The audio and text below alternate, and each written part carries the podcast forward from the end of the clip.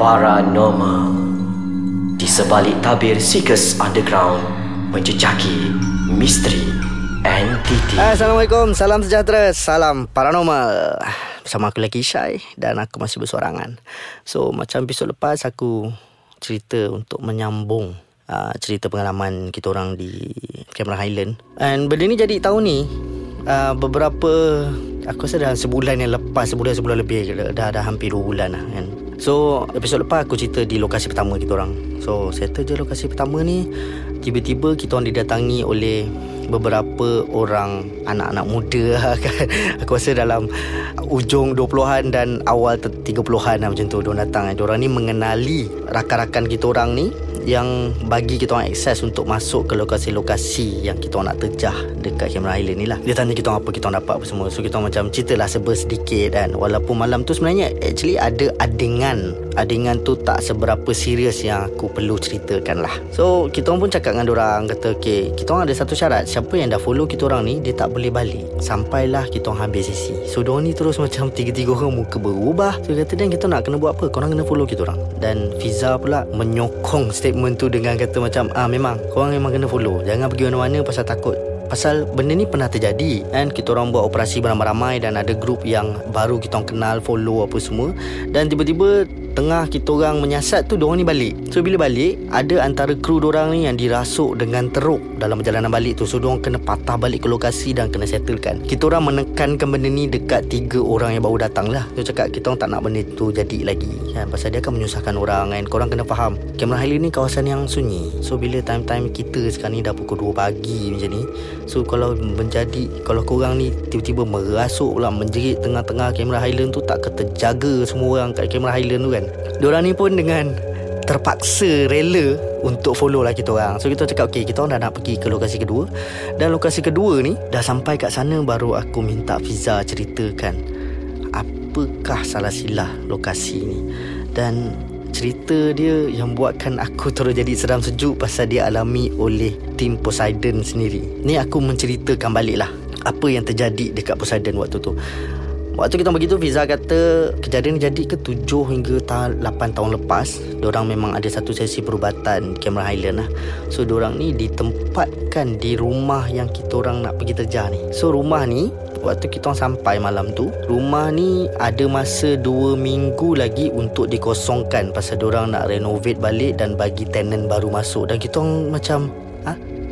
Rumah ni ada sejarah kot. Tapi kenapa dia still bagi sewa lagi kan? But tak boleh buat apa pasal memang dah tak ada tempat lain untuk pasal dia nak tempatkan orang-orang bujang duduk kat tempat tu. Dia macam satu deretan rumah ada dua pintu tapi dalam rumah ni ada banyak bilik. Dia panjang lah. Dan kita orang ada kunci untuk kedua-dua rumah tapi kita orang masuk rumah yang pernah terjadi kejadian tu. Eh, bila aku tanya Fiza apa jadi? Fiza cakap okay cerita kat luar kita tak dapat feel. So kita masuk ke dalam. So bila masuk dalam ni sebelum kita masuk ah, aku hampir terlupa. Sebelum kita masuk ni kita orang dikejutkan dengan satu bunyi bukan letupan dia macam pasal depan rumah ni ada satu pokok besar kering tau yang dah mati. Dengan tak semena-mena salah satu dahan tu patah. Dan kita orang dengar bunyi semacam letupan so dahan tu jatuh. Sebenarnya tak kena dekat siapa-siapa kan? So kita macam Uish Ini macam Salam perkenalan ni kan Eh semua orang macam diam sekejap. So budak yang dua, tiga orang ni terus lagi macam Bang kita perlu masuk ke bang? Kita cakap macam ah Korang dah sampai kena rasa And at least kita nak bagi orang luar rasa Pasal kita memang buka offer Siapa yang nak jadi volunteer. So korang lah yang datang. So korang lah jadi volunteer. Jadi bila masuk dalam tu aku terus tanya Fiza Okay apa terjadi kat sini sebenarnya?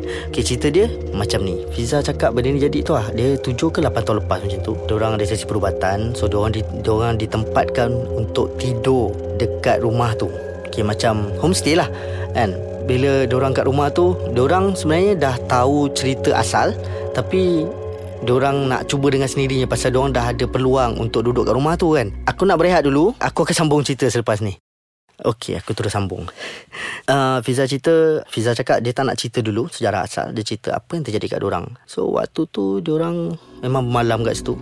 Tapi bila diorang naik atas nak tidur, diorang memang semua orang tak selesa duduk kat atas. Jadi diorang ni semua lepak kat bawah. So, bawah ni dia tak ada bilik. Dia ada dapur, dia ada satu ruang tamu dan tangga dekat dekat antara ruang tamu dan juga dapur. And tangga ni ada bilik bawah tangga itu pun antara benda-benda yang aku macam kurang berminat untuk explore pasal tak tahu macam dia akan bagi aku satu perasaan takut yang tak logik kan? Tapi malam tu aku jadi di sebaliknya. Sama macam dekat first lokasi tu aku macam tu cakap orang okey kita explore je lah masuk. Pasal bilik bawah tangga bukan besar pun kan. Sambil buka pintu tu apa semua Fiza duduk bercerita. Fiza kata macam orang dengar ada satu hilayan dia sayup tapi dia sangat jelas didengari dan juga menyeramkan dekat belah atas. So diorang ni semua tu, turun ke bawah. So bila turun bawah ni Diorang dah macam Okey lah kita Kalau benda ni nak bermain Kita bermain lah? So Diorang ada 8 orang Tak salah aku. 8-8 orang diberikan rezeki Untuk tengok dengan mata kepala diorang sendiri. Ada satu makhluk yang tak dapat dikenali Merangkak turun daripada tangga atas Turun ke bawah. Tangga ni dia bukan daripada atas turun straight tau Dia macam berpusing. So kau kena macam U-turn balik Baru kau boleh sampai dekat lobby tau lah Dekat, dekat ruang tamu tu. Jadi bila dia nampak benda ni turun Tapi bila sampai dekat corner nak turun ke Kata apa sisi yang gelap lah. So bila kau dah U-turn tu Orang dah kita takkan nampak dah apa benda kat situ. And benda tu hilang. Tapi orang masih lagi dengar ada benda macam tengah merayap dalam rumah tu. Bunyi cakaran Bunyi apa orang kata apa uh, ketuk pintu. Lepas tu diselang-seli dengan bunyi hilayan ketawa suara perempuan yang sayup tapi sangat jelas didengari. And Diorang terperasan ada ada beberapa orang daripada kru medik diorang ni terperasan ada makhluk berbungkus dekat ruang tamu yang lebih kecil. Dia sebelah ni ada lagi satu ruang tamu kecil. uh, jalan nak pergi ke dapur. So nampak benda tu berguling. And orang terus macam Kita keluar dari rumah ni lah. Kita duduk kat rumah pesakit terus dan pasal rumah pesakit pun dekat dengan orang. So orang keluar dari rumah tu. Cerita sebenar kita dapat bukan daripada Visa Cerita sebenar kita dapat daripada orang yang pernah duduk dekat rumah ni. So kita bernasib baik dapat cari Cuma dia tak nak datang malam tu Dan kita dah set appointment untuk interview dia besok siangnya Sebelum kita orang balik ke KL lah kan. So nak jadikan cerita malam tu settle je kita orang apa semua kita orang bagilah peluang sekejap untuk volunteer kita orang yang tiga orang ni untuk masuk tapi yang betul-betul nak masuk berdua saja. So kita orang cakap kau tak boleh masuk berdua kena masuk seorang-seorang kan. So dia minta sangat kata tak apalah bang kita orang nak juga masuk pasal abang dah suruh tapi kita orang nak berdua. So kita orang pun dah tak ada choice so masuklah dalam bagilah diorang berdua and waktu sebelum kita masukkan diorang ni ada beberapa hotspot yang kita dapat yang memang sangat menarik perasaan dia kan pasal bila naik atas tu ada satu dua tiga bilik dan ada dua ruang toilet. Satu toilet mandi satu toilet jamban lah. Dua-dua bilik toilet ni dia setentang dengan uh, koridor utama untuk pergi ke bilik-bilik yang lain ni lah.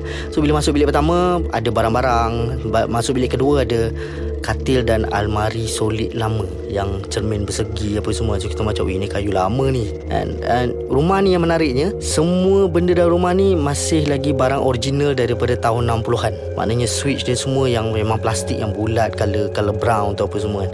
So bila masuk uh, bilik first ni ada satu almari besar empat pintu yang memang dah tulis kat situ company mana daripada British apa semua tahun berapa apa semua kan. And ketiga-tiga bilik ni rasa dia biasa je. Tapi bila kita orang lalu kat koridor ni setentang dengan toilet tu dia rasa macam ada satu eh ni macam ada satu channeling line yang sangat kuat antara dua pintu toilet ni tau. And masa tu kita tak tahu cerita sebenarnya macam mana lagi. Jadi kita masukkanlah dua orang volunteer ni and dia orang pun merasailah sendiri.